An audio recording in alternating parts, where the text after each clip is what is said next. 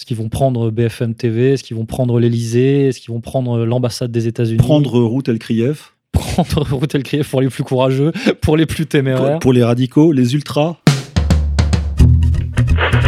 Attention, qui que vous soyez, attention, cette fréquence est exclusivement réservée aux urgences. Sans blague! Et vous croyez que j'appelle pour commander une pizza? Mais vous savez que vous commencez à m'énerver avec vos questions. Bah, oui, mais... Est-ce que je vous en pose des questions? Ouais. Monsieur Corias, c'est incroyable, c'est la 24e émission d'On Étoile Info. Cela fait donc, si je ne m'abuse, en période mensuelle, cela fait donc 2 ans que nous officions. 2 ans, putain. 2 ans. 2 ans. Je me souviens de nos débuts, Monsieur Corias, vous étiez plein de verdeur à l'époque. J'y croyais, je croyais en Macron. Alors pour la petite histoire, petite mise en abîme, hein, j'ai tenté de réécouter notre première émission. Je vous avoue que je n'ai pas forcément tenu pendant plus d'1 heure, c'était quasiment 1h30 à l'époque.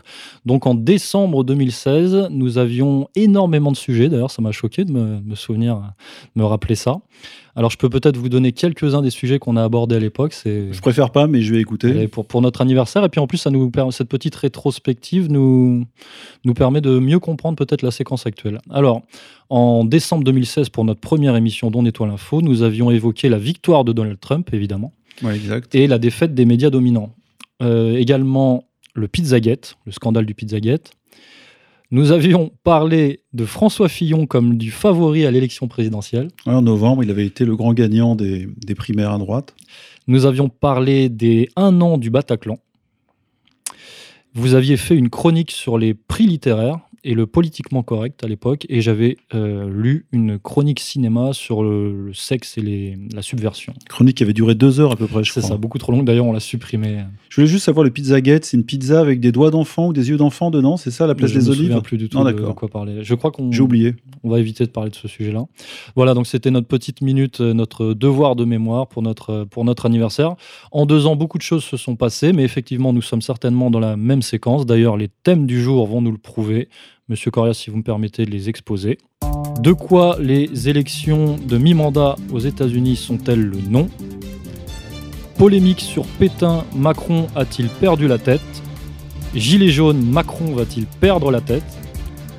Et démission d'Avigdor Lieberman en Israël vers une crise politique sans précédent. On nettoie l'info, 24e émission, retour sur le mois de novembre 2018, c'est parti. Les midterms sont les élections organisées aux États-Unis, comme leur nom l'indique, à mi-mandat, soit 2 ans après l'élection du président américain, qui lui est élu pour 4 ans. Elles se déroulent le mardi suivant le premier lundi de novembre.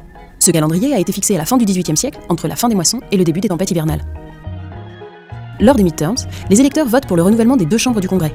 D'une part, la Chambre des représentants, qui est renouvelée intégralement pour 2 ans, et d'autre part, le Sénat, qui est renouvelé pour 1/3 de ses sièges. Les sénateurs sont élus pour un mandat de 6 ans. Ces élections mobilisent traditionnellement moins d'électeurs que les scrutins présidentiels et sont rarement favorables aux partis au pouvoir. Les majorités dégagées à la Chambre des représentants et au Sénat ont une influence directe sur la fin du mandat présidentiel. En cas de victoire de l'opposition, ils se retrouvent dans une situation similaire à une cohabitation à la française. Par ailleurs, plus de la moitié des États profitent de ce jour pour élire leur gouverneur. Et généralement, plusieurs scrutins locaux sont organisés en même temps. Les électeurs choisissent les shérifs, les juges, ainsi que d'autres élus territoriaux. Et certaines villes élisent leurs maires. C'est le cas de la capitale, Washington. À ces votes s'ajoutent régulièrement les ballot measures, qui sont l'équivalent des référendums organisés par les États sur des sujets de société qui peuvent être très variés. Enjeux et perspectives des élections de mi-mandat aux États-Unis, donc les midterms, étaient cruciales à plus d'un titre. La pression, c'est vrai, on en parle régulièrement dans cette émission, est telle sur Donald Trump que c'est bien la procédure d'impeachment qui était en toile de fond de ces élections, parce que si le pouvoir, l'assise de Donald Trump était délégitimée, effectivement, il risquait la destitution. Alors là, c'est un impeachment officiel, je veux dire démocratique, alors que les impeachments précédents sur ces histoires de fesses et ces histoires russes étaient des tentatives du camp démocrate de le déstabiliser. D'ailleurs, on pourra mettre ça en perspective avec ce qu'avait vécu Nixon, oui, qui était finalement une sorte d'impeachment médiatique, politico-médiatique. Première fois qu'un président sautait en exercice. Et donc, ces élections étaient quand même cruciales à ce titre, et aussi en termes internationaux, parce que imaginez les répercussions si Donald Trump perdait son pouvoir, sa légitimité, avec tout ce qu'il a mis en œuvre et tout ce qui se passe, comme on en parle régulièrement en Proche-Orient, en Syrie, son retrait des organismes multilatéraux, supranationaux, etc., ça aurait eu énormément de répercussions. Donc, les élections des mid-term, simplement, consistent à renouveler ou non les membres de la Chambre des représentants fédérales et une partie des membres un tiers, me semble-t-il, des membres du Sénat. Alors, pour cette édition 2018, le taux de participation était bien plus haut qu'à l'accoutumée, quasiment 49%, mais apparemment, ce sont des élections qui sont généralement très peu prisées dans cette démocratie américaine qui a un système particulier, spécifique. Donc, il me semble, pour avoir vu les chiffres, que le taux de participation des 10-20 dernières années tournait plus autour de 35-40%.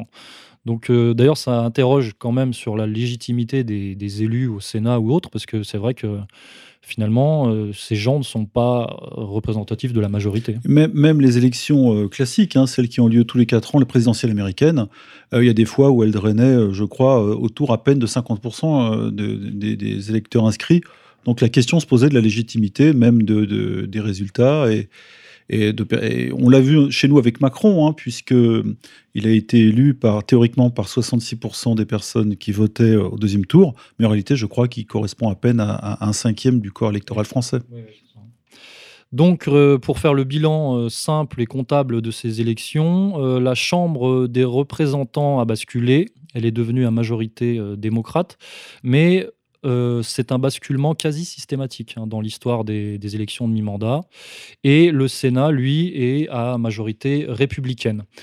Donc, aux États-Unis, on doit rappeler que c'est vrai que le président doit composer avec le Sénat, avec la Chambre des représentants, avec le Congrès aussi. Ce sont des pouvoirs et contre-pouvoirs et sur lesquels il peut s'appuyer ou qui peuvent lui mettre des bâtons dans les roues. Et dans le contexte de diabolisation, de harcèlement médiatique permanent contre Donald Trump, c'est vrai que finalement, Trump est sorti assez, je dirais, gagnant, renforcé de ces élections, puisque c'est le Sénat qui a le vrai pouvoir sérieux, comme on dit, parce que c'est le Sénat qui ratifie les traités internationaux, c'est le Sénat qui nomme les juges. Qui lance les commissions qui peuvent être dangereuses pour les dirigeants. Alors que la Chambre des représentants, maintenant, à partir de maintenant, en majorité démocrate, pourra, c'est vrai, initier des enquêtes sur le président, sur ses impôts, etc., mais ne pourra pas fomenter une procédure d'impeachment, justement. Et puis le président, maintenant, avec le juge Kavanaugh, il a la Cour suprême dans la poche d'une courte majorité, mais du coup, le pouvoir là-bas juridique américain étant ce qu'il est, c'est-à-dire très fort, il a quand même une protection maintenant pour le reste de son mi-mandat.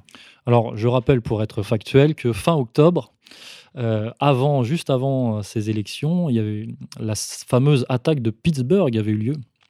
Une attaque d'un tueur isolé, commise par un tueur isolé, terroriste, antisémite, soupçonné d'être pro-Trump. Et manifestement, finalement, cette attaque n'a pas eu d'influence sur le suffrage. En tout cas, il est sorti au bon moment pour les adversaires de Trump, mais... Ça n'a pas suffi. Non. Enfin, si tant est, en tout cas, on sait que cet événement avait été récupéré par les démocrates. Alors, on pourrait en rester là, mais je voudrais avoir une autre grille de lecture sur ce suffrage. Donc, je m'inspire de certains observateurs, certains auteurs comme Thierry Messant, qui a publié un article sur le site à ce sujet et qui voulait dépasser le clivage républicain-démocrate pour mettre en avant un autre clivage, celui entre les puritains et les indépendantistes. Alors, les puritains calvinistes, d'un côté, seraient les descendants des pères pèlerins, les pères fondateurs issus des colonies britanniques des Amériques. Donc, calvinistes, c'est-à-dire avec une vision du monde fondée sur la morale, hein, qui veulent perpétuer un certain ordre moral, un nouvel ordre moral, qui vivent quand même dans une idéalisation, une pureté, une recherche de la pureté, hein, c'est un terme très prégnant chez les puritains calvinistes, et qui se manifestent en termes géopolitiques, si je pouvais dire, par l'impérialisme. Parce que quand on veut effectivement imposer... on est le bien, morale. Donc tout le monde doit s'aligner sur le bien. Et puis, c'est vrai qu'historiquement, les puritains calvinistes sont le prolongement de la politique étrangère britannique et puis du système monarchique des grands propriétaires britanniques. Alors que les indépendantistes, donc d'un côté plutôt les descendants des Anglais, enfin des Britanniques, des Anglo-Saxons, et d'un côté les indépendantistes qui sont eux plutôt les descendants des Européens continentaux. Et c'est vrai que ce sont deux visions du monde qui s'affrontent. Les indépendantistes, eux, sont plus proches et plus garants des libertés individuelles, de la démocratie populaire, sont plutôt des travailleurs, des petits propriétaires. Et ce sont eux qui ont initié d'ailleurs historiquement le Bill of Rights. Les amendements de la Constitution américaine qui sont effectivement des défenses des libertés fondamentales. Et ils sont moins interventionnistes à l'extérieur. Beaucoup moins interventionnistes, effectivement. Et Trump s'inscrit dans cette ligne de pensée, dans ce courant de pensée, comme certains de ses prédécesseurs, comme Nixon, que je citais tout à l'heure, ou le président Andrew Jackson, de l'époque, qui était un président assez controversé, d'un certain point de vue, alors que les derniers présidents américains, Bush, Obama, Clinton, et même Hillary Clinton qui candidatait, étaient eux sur le courant de pensée puritain. Et puis Hillary Clinton a été aussi quasiment ministre des Affaires étrangères, donc c'est elle qui a été, en tout cas, qui a couvert l'opération en Libye. Donc, par-dessus le clivage républicain-démocrate, peut-être qu'un autre clivage renaît finalement aux États-Unis, puisque quand on étudie l'histoire des États-Unis, on sait que cette espèce de guerre larvée entre ces deux visions, c'est déjà ce qui a été derrière la guerre de sécession, certainement. C'était donc encore une fois deux conceptions du monde. Et selon ce clivage, maintenant qu'on considère l'impossibilité de l'impeachment pour Donald Trump, sûrement que cela atteste d'un retour sur la scène culturelle et politique de la vision du monde indépendantiste. En tout cas, il l'a réactivé, lui, avec son élection surprise. Donc on assiste peut-être à une vraie réforme, finalement, culturelle aux États-Unis. D'ailleurs, je ferai remarquer que les élus démocrates de ces élections de mi-mandat sont, à cet égard, plus indépendantistes que puritains. C'est-à-dire que même les nouveaux démocrates sont plutôt... C'est les partisans de Bernie Sanders, en fait. D'accord. Donc, ils ne sont pas dans la ligne de courant oligarchique qu'on a l'habitude de citer. Ouais. Voilà. Donc, c'est intéressant. Alors, est-ce que cela ira à son terme et qu'on verra effectivement mourir l'impérialisme et le moralisme qui en découle? Pas si simple. Mais on voit qu'il y a une vraie dynamique, une vraie lame de fond et que ces élections de mi-mandat sont peut-être... le symptôme. Mais sur l'impérialisme américain, tant que l'Amérique sera dominante, par exemple, d'un point de vue monétaire et militaire, l'impérialisme, en fait, est naturel, il est logique, il est l'expression d'une force, en fait, et d'une dominance. Donc, il est peu probable que les Américains vont arrêter de se mêler des affaires du monde entier. Surtout qu'une fois qu'ils sont impliqués de partout, de toute manière, on ne peut pas se retirer comme ça. Oui, effectivement, il y a des vrais enjeux. Mais dès qu'un pays a une puissance, à un moment donné, il y a des pays qui montent, d'autres qui descendent. L'Allemagne des années 30, l'Union soviétique des années 50, etc. À chaque fois qu'un pays monte de la puissance, il s'étend. Donc il y a un impérialisme de fait, qu'il soit économique, militaire ou même culturel. Les Américains ont pratiqué l'impérialisme et le pratiquent toujours culturel. C'est inarrêtable. Et aujourd'hui, c'est la Chine qui est en train de commencer à s'étendre. L'Arabie Saoudite essaie de faire pareil avec ses mosquées. Donc, tout le monde joue son soft power. Mais peut-être que si la mystique qui sous-tend cet impérialisme s'affaisse pour des raisons profondes, peut-être que cette visée internationale aura une autre forme, une autre portée. Voilà. En tout cas, affaire à suivre. Et je pense que c'est une grille de lecture assez intéressante. Je vais être très clair, on connaît le rôle que Pétain a eu pendant la Première Guerre mondiale en tant que maréchal, on connaît ensuite son rôle dans l'histoire, et ceci, la vie politique française et les historiens l'ont jugé, mais je considère qu'il est tout à fait légitime que nous rendions hommage aux maréchaux qui ont conduit aussi l'armée à la victoire, et que cet hommage soit rendu, comme il est d'ailleurs chaque année par l'armée française. Mon chef d'état-major particulier sera présent à cette cérémonie, et je ne fais aucun raccourci, mais je n'occulte aucune page de l'histoire. Et maréchal Pétain a été pendant la Première Guerre mondiale aussi un grand soldat. Voilà. C'est une réalité de notre pays. C'est aussi ce qui fait que la vie politique, comme l'humaine nature, sont parfois plus complexes que ce qu'on voudrait croire. On peut avoir été un grand soldat à la Première Guerre mondiale et avoir conduit à des choix funestes durant la Deuxième. Et il faut... Mais mon rôle n'est pas de comprendre que ça choque ou de commenter les gens. Mon rôle est d'essayer d'expliquer et de porter des convictions. J'ai toujours regardé l'histoire de notre pays en face. Je me suis toujours opposé aux idées, au défaitisme français lorsqu'il a pu exister, à la complaisance avec toute idéologie. Vous ne pouvez pas me reprocher à moi d'avoir été ambigu sur ce point. J'ai toujours été absolu dans ce combat. Mais je reconnais aussi la part que les maréchaux ont joué et que notre armée a joué dans la victoire française. Nous sommes en train de célébrer le centenaire de la victoire et de la paix. La victoire d'une nation combattante. C'est pour ça que j'ai voulu que les poilus et ceux de 14 rentrent en Panthéon. Mais c'est aussi la victoire d'une armée française et de ses maréchaux. Et donc il est normal de les célébrer et de permettre à l'armée française de le faire. Nous entrons dans le grand segment Emmanuel Macron en deux temps. Alors, dans un premier temps, la polémique... Excuse-moi, monsieur de Braque, je rappelle aux lecteurs qui est Emmanuel Macron. Ah, c'est le président de la République depuis 1 an et demi à peu près, voilà. Ah mince, il faut le savoir quand même. Ouais. Ouais, c'est vrai qu'on va le redire aux Français. Et vous avez voté pour Emmanuel Macron. Bon, maintenant, il faut faire avec.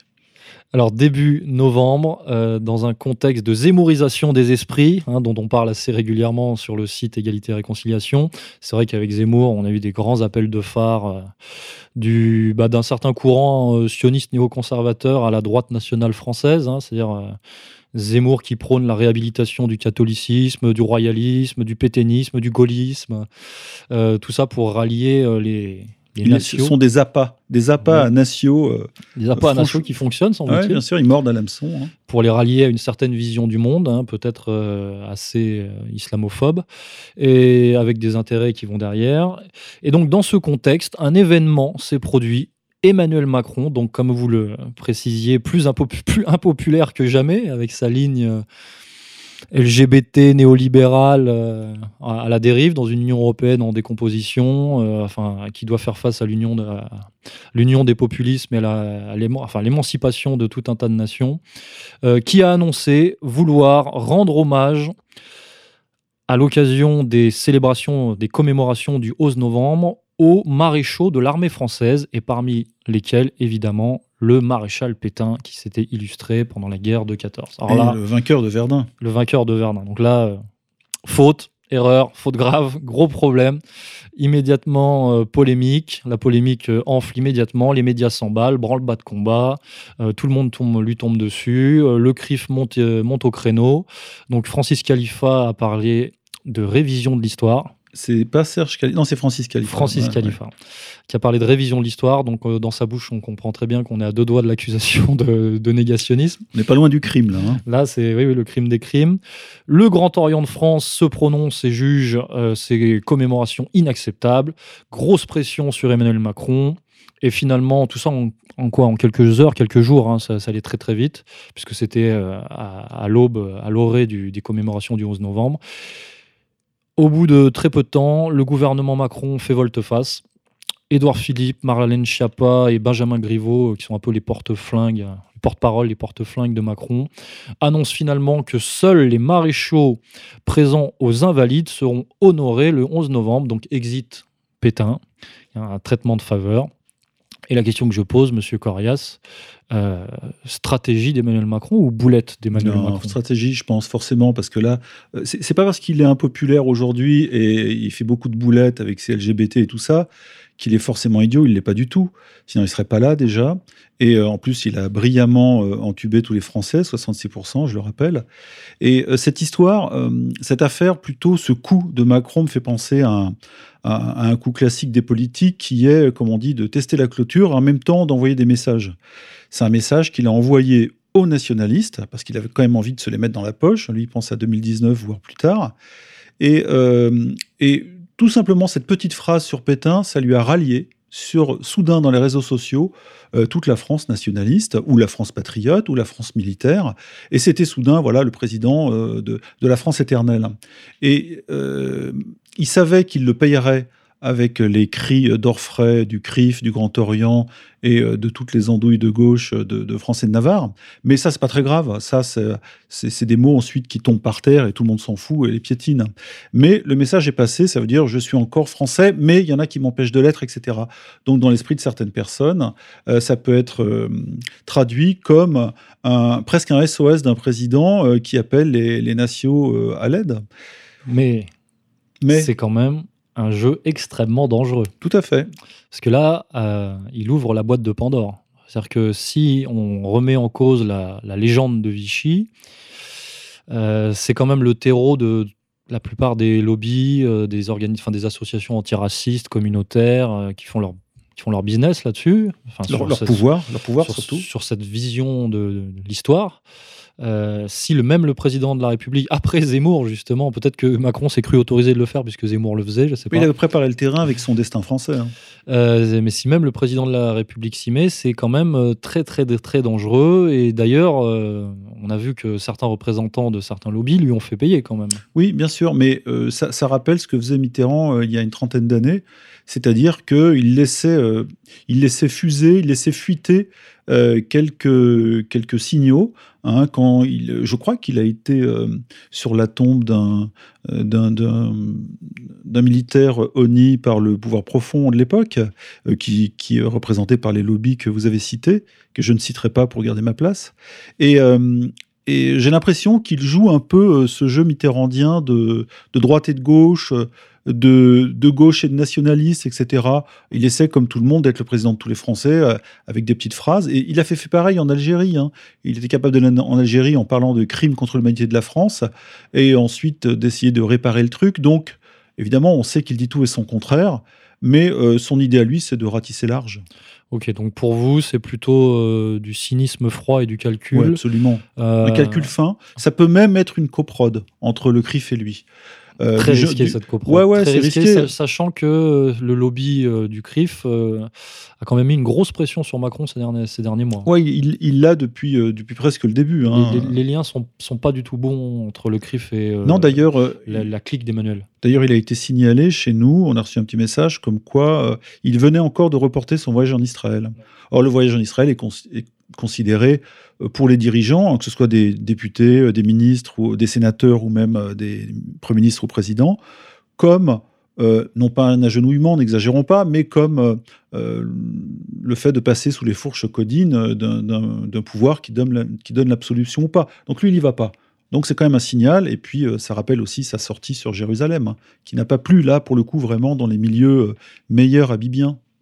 Alors moi, je pencherais plutôt pour une stratégie, mais une stratégie de panique. Une stratégie d'urgence d'Emmanuel Macron qui, effectivement, essaye de donner des signaux un peu partout jusqu'à la contradiction, parce que c'est vrai qu'on l'a vu, un jour il est Pétain, un jour il est PD, un jour il est Trump, un jour il dénonce le nationalisme et les années 30, le retour des années 30, un jour il est proche de Zuckerberg pour faire la chasse à la haine sur Internet, le lendemain il accrédite RT France et Spoutnik, hein, parce que l'Élysée a accrédité RT France et Spoutnik durant le mois de novembre. Après les avoir assaisonnés pendant des mois et traité de médias sous influence russe, anti-française. Donc un jour, Emmanuel Macron est proche de Merkel. Un autre jour, il tense Theresa May et le Brexit.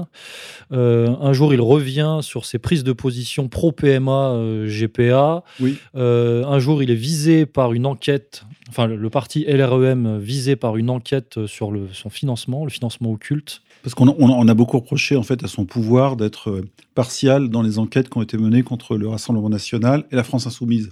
Et là, ça fait un peu, bon, on va y passer aussi, comme ça sera démocratique. Alors, de mon point de vue, j'ai vraiment l'impression que Emmanuel Macron essaye effectivement de ratisser large, mais enfin de ratisser tellement large que ça n'a plus aucune cohérence. Et qu'on a l'impression que le président est cerné par cette espèce de curé anti-Macron qui vient de toutes parts, et d'ailleurs on va y venir, puisque même la grogne sociale et populaire va se greffer justement sur cette espèce de brèche peut-être dans le système, puisque c'est le système Macron qui était une roue de secours du système qui est en train de s'écrouler. C'est un peu la dernière, c'est ce qu'on dit, hein. Nous on l'a dit, on nous l'a reproché, on disait oui mais à chaque fois on dit ça, mais franchement après Macron on ne voit pas qui peut prendre le poste et tenir, surtout avec cette ligne obligatoire, parce que sa ligne libérale-libertaire, c'était un peu la même chez Hollande, Sarkozy aussi. Les différences sont très peu marquées. Mais le contexte est beaucoup plus difficile pour un président libéral-libertaire. Là, il est pire. Et son libéral-libertarisme, on a pas le dire comme... Bon, on le dit, ne peut pas aller au bout du mandat. Ça ne peut pas aujourd'hui, avec la montée, comme vous dites, de la contestation, et surtout ses incohérences en politique extérieure. La France est inaudible aujourd'hui. Je rappelle, hein, pour être factuel encore une fois, que Emmanuel Macron, avant l'histoire des Gilets jaunes, on y vient, a été menacé de mort plusieurs fois des commandos d'ultra-droite qui fomentaient des complots pour trancher la tête du président. Donc, avec un couteau, Brigitte. Oui. Alors ça a fait trembler le pays parce qu'on s'est dit, non, notre jeune roi et sa reine, ça n'est pas possible, c'est inimaginable. Bon, évidemment, personne n'a cru à ces complots ourdis par le protocole des sages de l'ultra-droite planqué dans une cave dans le sud de la France. C'était absolument grotesque. Et d'ailleurs, même la presse mainstream a vite lâché l'affaire, tellement c'était léger.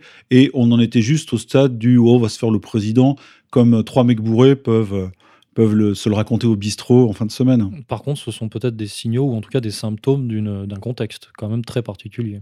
Parce qu'on n'avait pas vécu ça sous Sarkozy ou sous Hollande. Non, mais lui s'en est pris aussi au fascisme en assimilant tous les Français un peu patriotes, même pas ultranationalistes, au fascisme. Donc, à un moment donné, il récolte ce qui sème. C'est-à-dire que les gens sont montés contre lui. Et le moindre petit sentiment français ou pro-français dans la bouche de Macron est tout de suite raccroché aux années 30, à Vichy, etc. Donc ça suffit. Puis les gens, au bout d'un moment, ils disent « bon, on assume, on est comme ça, on t'emmerde ». Et c'est comme ça que le lien se rompt entre un président et le peuple, ou entre l'élite et les Français. Et là, on peut dire que c'est carrément rompu. Hein. C'est carrément rompu, on va y venir. Moi, je dirais, pour conclure, que Macron a peut-être beaucoup trop joué avec le feu. C'est lui qui a... Il a été élu sur une base libérale, réformiste, en disant « vous allez payer moins d'impôts, vous allez être plus libre, etc. » Et on voit que c'est l'inverse. Les gens payent plus de taxes et les gens sont moins libres. La censure s'abat sur Internet. La presse mainstream a jamais été aussi basse, ignoble, délatrice. Donc, c'est complètement à l'envers. Je veux dire, les promesses de campagne, là, elles sont retournées à 180 degrés. Et lui, sa voix n'a plus de sens. Et aujourd'hui, effectivement, on l'entend plus. Dès qu'il sort quelque part, il s'en prend plein la gueule. Ce mouvement a donné lieu à des manifestations importantes et aussi à des violences inacceptables, dans l'Hexagone comme outre-mer. Je veux ici dire que je ne confonds pas ces actes inacceptables avec les manifestations sur lesquelles ils se sont greffés. Je ne confonds pas les casseurs avec des concitoyens qui veulent faire passer un message. J'éprouve de la compréhension pour ces concitoyens, mais je ne céderai rien à ceux qui veulent la destruction et le désordre, car la République, c'est à la fois l'ordre public et la libre expression des opinions. Je vous dirai donc aussi tout à l'heure quelle est ma compréhension de cette crise, de ce qu'elle porte, et des réponses que cela doit nous conduire à préparer.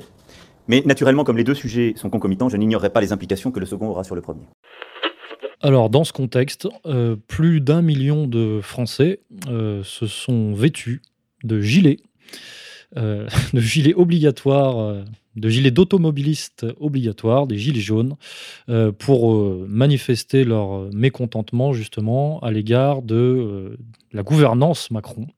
Parce que c'est vrai que le président Macron gère la France comme une start-up, comme une entreprise. Et les salariés ne sont pas contents. Les salariés français ne sont pas contents, puisque effectivement la masse populaire, la masse des travailleurs français, la classe moyenne de plus en plus prolétarisée, la majorité silencieuse, la France d'en bas, le pays réel, comme on peut l'appeler, s'élève et veut s'engouffrer dans la brèche, effectivement, puisque Macron est plus déstabilisé que jamais, plus délégitimé que jamais, et peut-être qu'il y a quelque chose qui dépasse la conscience populaire commune, mais les gens ressentent que c'est peut-être le moment justement d'y aller et de faire bouger les choses. En tout cas, il y a une vraie envie par rapport à tout ce que vous avez énuméré, le racket, la kleptocratie française, comme on peut l'appeler. Et donc, 1 million de personnes ont défilé le 17 novembre, puis le 24 novembre et prochainement le 1er décembre pour le troisième acte. Tous les samedis jusqu'à, justement, on va en parler. Alors, c'est vrai que dans les émissions précédentes, on disait que certains lobbies voulaient certainement mettre une pression sur Emmanuel Macron, mais là, ça va peut-être aller au-delà de toutes les espérances. Là, j'oserais même pas parler de coproduction ou de coups fourrés à 2 ou 3. Non, là, c'est incontrôlable. C'est incontrôlable parce que c'est un mouvement spontané. Les Gilets jaunes sont un mouvement spontané. Effectivement, on voit qu'il y a pas de syndicats dans ce mouvement, pas de politique officiellement, pas de leader. C'est une structure horizontale pure et virale. qui s'organise elle-même et qui, malgré tout, pour un mouvement né de nulle part, ça tient quand même assez la route, finalement. Ouais, tout le monde s'attendait, enfin surtout la presse, là, comme toujours, et puisque ça a été traité au départ avec indifférence et mépris, à ce que ça retombe en disant « Bon, maintenant, retournez chez vous » ou « Bientôt les vacances, c'est Noël, allez hop, retournez au turbin ». Eh ben non, eh ben non. Alors, si on faisait un peu de prospective, quel serait le tournant, quel pourrait être le tournant d'une manifestation des Gilets jaunes ? Alors, pour moi, il y a deux scénarios. C'est soit, à un moment ou à un autre, il y a une fraternisation avec les forces de l'ordre, et effectivement, là, tout bascule, et on bascule de la contestation à l'insurrection. Mais alors, pour qu'il y ait cette fraternisation, il faut quand même qu'il y ait des ordres qui soient donnés, quasiment presque de tirer sur la foule, et que ces ordres soient refusés. Donc, on n'y est pas encore. On n'y est pas encore, mais ce qui pourra arriver, vu le verrou dans lequel s'enfonce le gouvernement. Et deuxième scénario, mais il y en a certainement d'autres, la contestation retombe avec le temps, mais la lame de fond me paraît tellement profonde que de toute manière, ça reviendra dans les prochaines semaines, les prochains mois, les prochaines échéances. Ça va se rematérialiser soit dans les urnes, soit... alors déjà dans les urnes, mais... Une telle lame de fond trouve toujours sa traduction politique. Ça peut mettre 1 an, 5 ans, 10 ans, mais ce qui a été presque renversé là, le pouvoir n'a pas été renversé, mais ce qui a été contesté véritablement, profondément, à mon avis, est condamné. C'est-à-dire que le pouvoir sous sa forme actuelle, la démocratie française, participative, etc., je pense qu'elle est morte.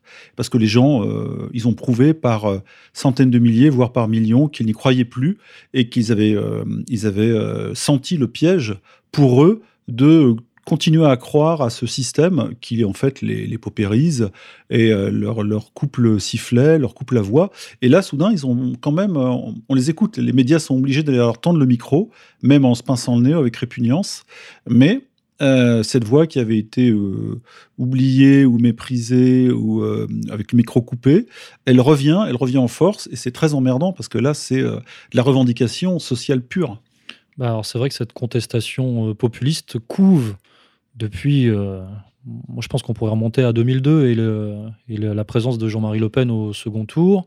2005 et le traité constitutionnel et la manière dont Nicolas Sarkozy l'a contourné. La choincé avec le traité de Lisbonne 2 ou 3 ans après. Il y a eu le précédent des bonnets rouges, hein, dont on a parlé évidemment pour faire le parallèle avec les Gilets jaunes. Je dirais même la manif pour tous, c'était déjà aussi une forme de contestation à un autre niveau, mais bien sûr. De cette masse, de cette majorité silencieuse. C'était un peu une autre France, c'était la France effectivement plus catholique, c'était plus... Ça ressemblait à la grande manifestation sous Mitterrand pour l'école privée. 1 million de personnes dans la rue, des bus entiers, le Figaro Magazine derrière, etc. Le pouvoir socialiste avait vacillé à l'époque, et Mitterrand avait reculé, mais tout de suite, il avait compris qu'il ne fallait pas toucher l'école privée. Alors, il y a quelque chose quand même qui est très probant avec les Gilets jaunes, qui est important de souligner, c'est quand même le retour du social. C'est officiellement le retour de la question sociale, alors qu'on l'a, enfin les médias évidemment, et le système politico-médiatique l'a brimé, mis de côté depuis des décennies pour focaliser sur le racisme ou l'antiracisme, la question identitaire et raciale, ou le sociétal, le LGBT et compagnie. La question sociale a été remplacée par la question LGBT, mais auquel les Français ne mordent pas. Les gens s'en foutent. Alors évidemment, c'est pas de l'homophobie, c'est juste de l'indifférence à un problème qui n'est pas un problème économique, social, et qui ne concerne pas les 20 millions de salariés, les 6 à 8 millions de chômeurs, les 10 millions de pauvres, les 800 000 enfants qui mangent mal la journée, qui n'ont même pas les moyens de se payer la cantine, etc. Les gens s'en foutent, mais c'est pas pour autant qu'ils sont islamophobes. Donc, on sait très bien pourquoi Schiappa est là. C'est pour essayer d'endormir le social, comme vous le dites, sous le sociétal. Mais ça marche de moins en moins, parce que dès qu'on la voit avec ces histoires de trottoirs et de mains au cul, on sent que ça devient incongru, quoi.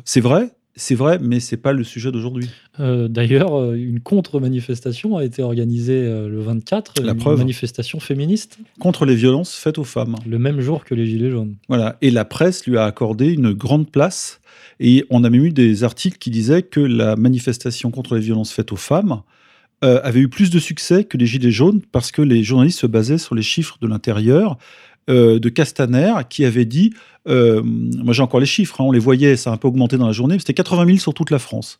Or on voyait déjà que sur les Champs-Élysées, il y avait des dizaines de milliers de personnes. À Clermont-Ferrand, nous on a vu des photos et des images qui remontaient, ils étaient des centaines.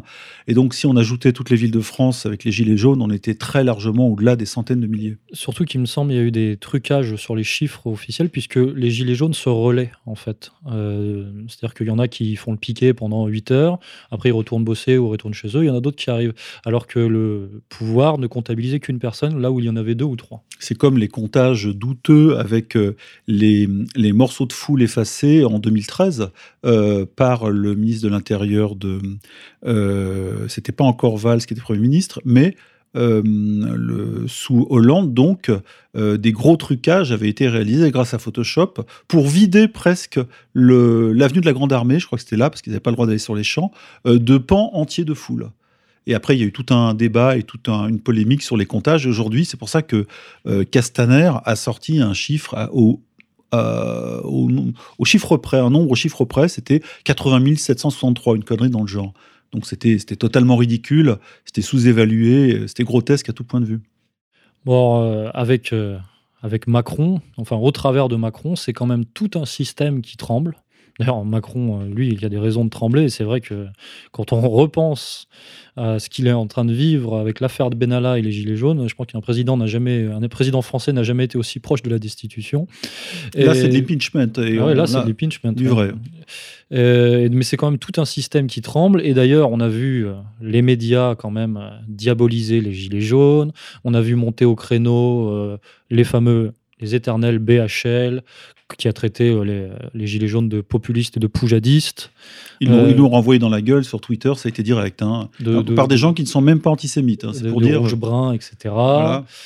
Cohn-Bendit a défendu Macron, Aziza, Klarsfeld, Goupil, le grand cinéaste de mai 68, qui nous a fait une espèce de sortie anti-peuple, et ces gens-là sont complètement à l'envers, évidemment. Et le B'nai Brit aussi, qui nous a gratifié d'un avertissement pour la République, c'est ça ? Ne pas incendier la République, arrêtez tout. Donc ça nous a fait beaucoup rire. On a relayé l'injonction du B'nai Brit, qui, je le rappelle, est la loge des loges. Ah oui, la loge des loges, ouais. Donc c'est-à-dire qu'il y a quand même les réseaux forts et durs du système qui se mobilisent, et même s'ils tapaient sur Macron, il y a, en tout cas les lignes étaient un petit peu friables entre eux.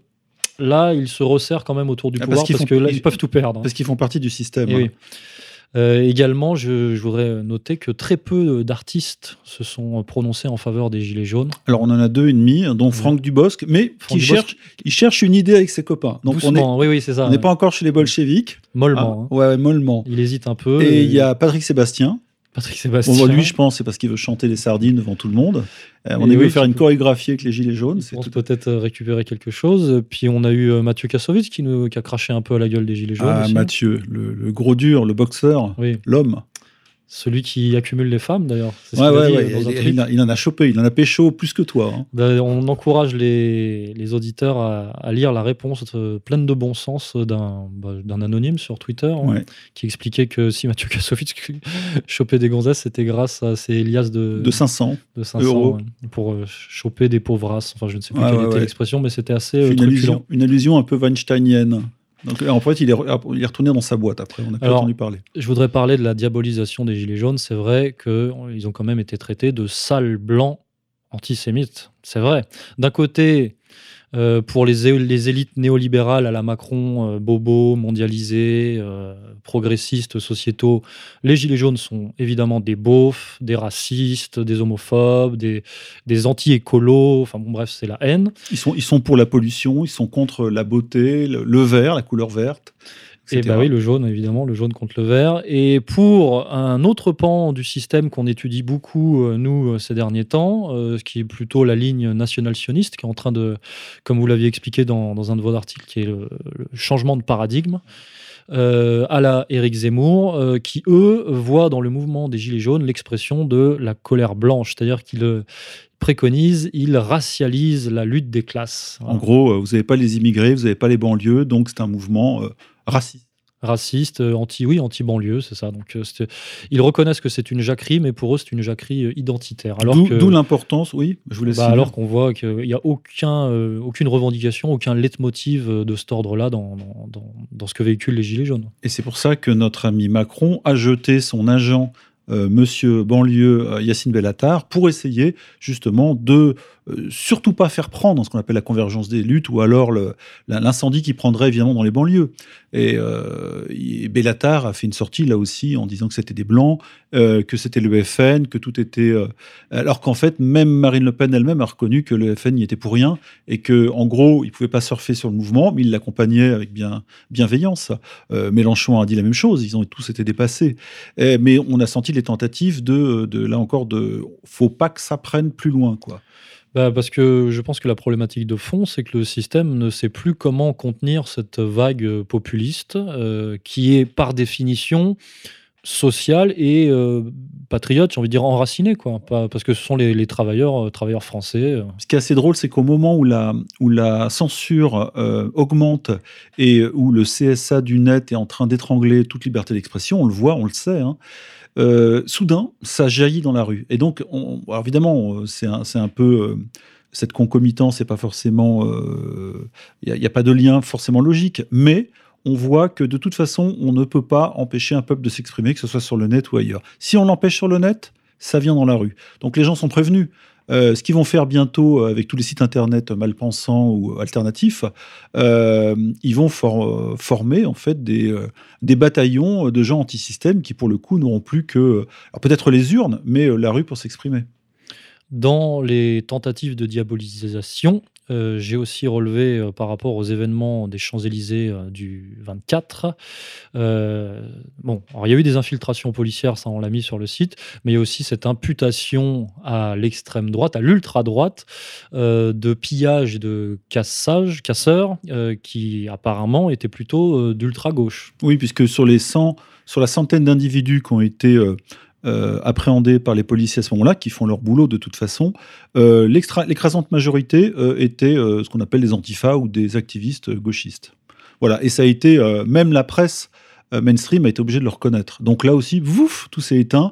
On n'est plus dans l'ultra-droite qui organise la contestation et la sédition. Alors, quelle pourrait être la suite pour le mouvement des Gilets jaunes ? Des Gilets jaunes, on va très vite être fixé. Est-ce qu'ils vont prendre BFM TV ? Est-ce qu'ils vont prendre l'Élysée ? Est-ce qu'ils vont prendre l'ambassade des États-Unis ? Prendre route El-Krief ? Prendre route El-Krief pour les plus courageux, pour les plus téméraires. Pour les radicaux, les ultras. Est-ce qu'ils vont attaquer des banques, des choses comme ça, ou est-ce que... de toute manière, la crise financière ne va pas s'arrêter, ça c'est sûr. La pression populiste à l'international continue d'augmenter. Là, il y a une équation entre les deux. Comme on l'a évoqué le mois dernier, les élections européennes de 2019 vont être certainement une grosse épreuve pour le système. Les gens n'ont pas digéré l'arnaque du 29 mai 2005. Et donc là, je pense qu'ils vont la prendre en double dans la gueule. Ça a mis 15 ans ou 13 ans, mais à mon avis, les gens vont voter à deux mains contre tous les représentants des systèmes partout en Europe. Donc ces représentants vacillent et ont bien des raisons de s'inquiéter. Et on peut, nous aussi, se poser des questions, puisque c'est notre rôle, sur la suite, parce que vu à quel point... le système français me semble verrouillé et plus déterminant que l'Italie, par exemple, qui a vécu sa révolution politique la dernière année. C'est très intéressant. Mais il semblerait que ça ne soit pas possible en France pour tout un tas de manipulations. Et de verrous. Qu'on va peut-être en arriver jusqu'à la vraie violence. Parce que justement, la démocratie française, la liberté d'expression ne sont plus aujourd'hui, ne fonctionnent plus, ça ne fonctionne plus. Et donc ces verrouillages, les responsables du système ne se rendent pas compte que ce sont des créateurs de violence. C'est pour ça qu'on a mis un article sur la tectonique des plaques, et on expliquait tout simplement que la tectonique entre les élites et le peuple, c'était deux plaques qui étaient en frontale, et en se poussant l'une vers l'autre, elles accumulaient de l'énergie, et un jour, de toute façon, ça pète. Et les sismologues savent peuvent calculer, allez, à 5 ans près, je crois, le moment où il va y avoir un tremblement de terre, c'est-à-dire où une plaque va lâcher toute son énergie accumulée en cassant une partie de l'autre ou en remontant sur l'autre ou dessous, etc. Et là, ce qui se passe, c'est qu'on a eu un premier tremblement de terre et les secousses, sans rester trop longtemps dans l'analogie sismique, les secousses et les répliques, on va en avoir beaucoup. Et c'est peut-être que le début. Le dimanche rouge, en russe, littéralement dimanche sanglant, du 9 janvier 1905, ou du 22 janvier 1905 dans le calendrier grégorien, à Saint-Pétersbourg, donc en Russie, capitale de l'Empire russe à l'époque, désigne la répression sanglante d'une manifestation populaire sur la place du Palais d'Hiver par l'armée impériale qui tira sur la foule. Cet événement dramatique marque le début de la révolution russe de 1905. Et j'ai eu l'impression, quand on parlait tout à l'heure des Gilets jaunes, ça c'est un extrait d'article du Monde sur justement la pré-révolution de 1905, juste après la guerre perdue contre le Japon, que il y avait pas mal de concordances entre les Gilets jaunes et la colère du peuple russe de l'époque, qui avait quasiment les mêmes revendications, sauf que eux, il y avait des ouvriers qui étaient très mal payés et considérés, ils réclamaient une semaine décente de travail, etc., une journée de 8 heures, et par contre les paysans étaient quasiment des serfs, tous, et on a l'impression que l'histoire, là, pour le coup, se répète, et que c'est pas la France qui en avance avec sa révolution de 1789 sur celle de Russie de 1917, mais c'est bien que là, on rentre dans un cycle où on revient un peu en arrière en termes historiques, et la France de 2018 serait un peu la Russie de 1905, avec ce tsar qui est un petit peu, qui était d'ailleurs très gentil, mais assez incompétent, et qui n'arrivait pas à comprendre que ses propres soldats tirent sur la foule, et d'ailleurs qui s'en plaignait à sa femme et à ses filles en leur faisant la lecture le soir. Voilà, la déconnexion du pouvoir. Ça peut amener là. Chacun a essayé de deviner ce que signifiait cette réunion, et je suppose que vous avez bien deviné, en effet. Je suis là pour annoncer que je démissionne de mes fonctions de ministre de la Défense de l'État d'Israël. La question se pose de savoir pourquoi justement maintenant. De mon point de vue, ce qui s'est passé hier, le cessez-le-feu d'hier, en combinaison avec tout le système de la trêve négocié avec le Hamas, est pour moi une compromission avec le terrorisme, et cela n'a aucune autre interprétation ou signification. Il s'agit simplement de se rendre au terrorisme. Et donc, ce que nous faisons actuellement comme État, nous achetons le silence, le calme à court terme, en payant un prix énorme sur la sécurité du pays sur le long terme. Cela n'est pas un secret que ces derniers mois, il y a eu des différends et dissensions entre le Premier ministre et moi-même, et je ne rappellerai que ce qui concerne l'envoi de carburant qatari dans la bande de Gaza. J'ai été contre, je pensais que c'était une erreur. Ce n'est qu'après que le Premier ministre ait donné un ordre par écrit que j'ai été obligé de permettre l'arrivée de carburant qatari dans la bande de Gaza. Le 14 novembre 2018, le ministre israélien de la Défense Avigdor Lieberman a présenté sa démission du gouvernement Netanyahou. Et officiellement, pour protester contre le cessez-le-feu signé par le gouvernement de Bibi avec le Hamas le jour précédent. Alors, selon ses propres termes, donc de Lieberman, il parlait de capitulation devant le terrorisme. Effectivement, le Hamas est considéré par le gouvernement israélien, n'est pas une autorité reconnue, c'est une autorité illégale, et pour eux, c'est un mouvement terroriste. Alors, d'ailleurs, ils viennent de le faire reconnaître, ou c'est en partie en cours, comme mouvement terroriste par les Américains. Donc, comme Netanyahou, eux ont la liste, et ils font la liste. Oui, comme Netanyahou négocie directement avec le Hamas, effectivement, là, on ouvre une boîte, c'est la boîte de Pandore, qui est assez particulière. Mais justement, je voudrais recontextualiser pour qu'on comprenne un peu mieux ce qui s'est joué lors de cette petite crise politique israélienne qui pourrait aller plus loin que ce que ça laisse présager. Alors déjà, les déclarations de Lieberman, c'est vrai, sont assez tonitruantes pour un gouvernement qui est instable par essence, parce que c'est vrai que déjà, l'État d'Israël est instable par essence. Hein. Et puis, vu la situation géopolitique dans laquelle il est, c'est vrai que de toute manière, on ne peut pas avoir une politique de longue durée quand on est un ministre de la Défense israélien. Oui, en plus, il y a toutes les affaires de détournement, de délit d'initié. Ils sont tous en train d'essayer de gagner du fric avec l'immobilier. Enfin, il y a un sac de nœuds effroyable à la tête de l'État d'Israël. Alors, cette crise politique et cette démission a ouvert la brèche pour des élections anticipées, puisqu'il me semble que les prochaines échéances sont fixées en novembre 2019, donc dans un an. Mais vous me disiez hors antenne, Monsieur Corias, que de toute manière, c'était assez formel, finalement. Il n'y a pas de date, il n'y a pas de... On n'est pas sur un système de quinquennat, ni de quadriennat, je ne sais pas si on le dit à l'américaine. On fait des élections quand tout le monde est d'accord, ou quand il y a une crise politique majeure. Il faut savoir que les derniers affrontements dans la bande de Gaza sont les plus violents là, des dernières semaines, sont les plus violents depuis 2014, et qu'en toile de fond finalement de cette démission, il y a quand même une grosse menace de guerre entre le Hamas et Israël. Et c'est vrai que, on va le faire remarquer, dans la période actuelle, qui est plus difficile que jamais pour Israël, une guerre ouverte contre le Hamas n'est peut-être pas du tout une bonne idée. Mais Lieberman voulait justement, alors ils ont peut-être dû se chicorer là-dessus avec Netanyahou, voulait justement carrément attaquer. D'ailleurs, il avait laissé des généraux israéliens, là encore, ils avaient laissé fuiter l'information ou la demande presque, c'était « il faut écraser Gaza, il faut maintenant en finir avec Gaza ». Et donc, ils voulaient lancer les chars et les avions contre et sur Gaza, en disant en gros les civils on s'en fout puisque ce sont des boucliers humains utilisés par le Hamas. Il y avait toute une campagne sur les boucliers humains, donc le truc classique en disant on attaque mais c'est des représailles. Mais donc le fait que cette guerre entre le Hamas et l'Israël soit une sorte d'épée de Damoclès finalement au-dessus du gouvernement Netanyahou en ce moment, a placé le Hamas dans une position... finalement une position de force, puisque c'est le Hamas qui a fait pression sur le gouvernement de Netanyahou par cette menace, parce que, évidemment, je le répète, Israël n'a pas intérêt à cette guerre, et le Hamas a réclamé des virements financiers à hauteur de 21 millions d'euros par mois pour payer les fonctionnaires de la bande de Gaza, qui n'étaient plus payés depuis des mois. Dont les financements étaient bloqués par Israël. Voilà, et pour aussi officiellement pour résoudre la crise humanitaire qui touche la bande de Gaza.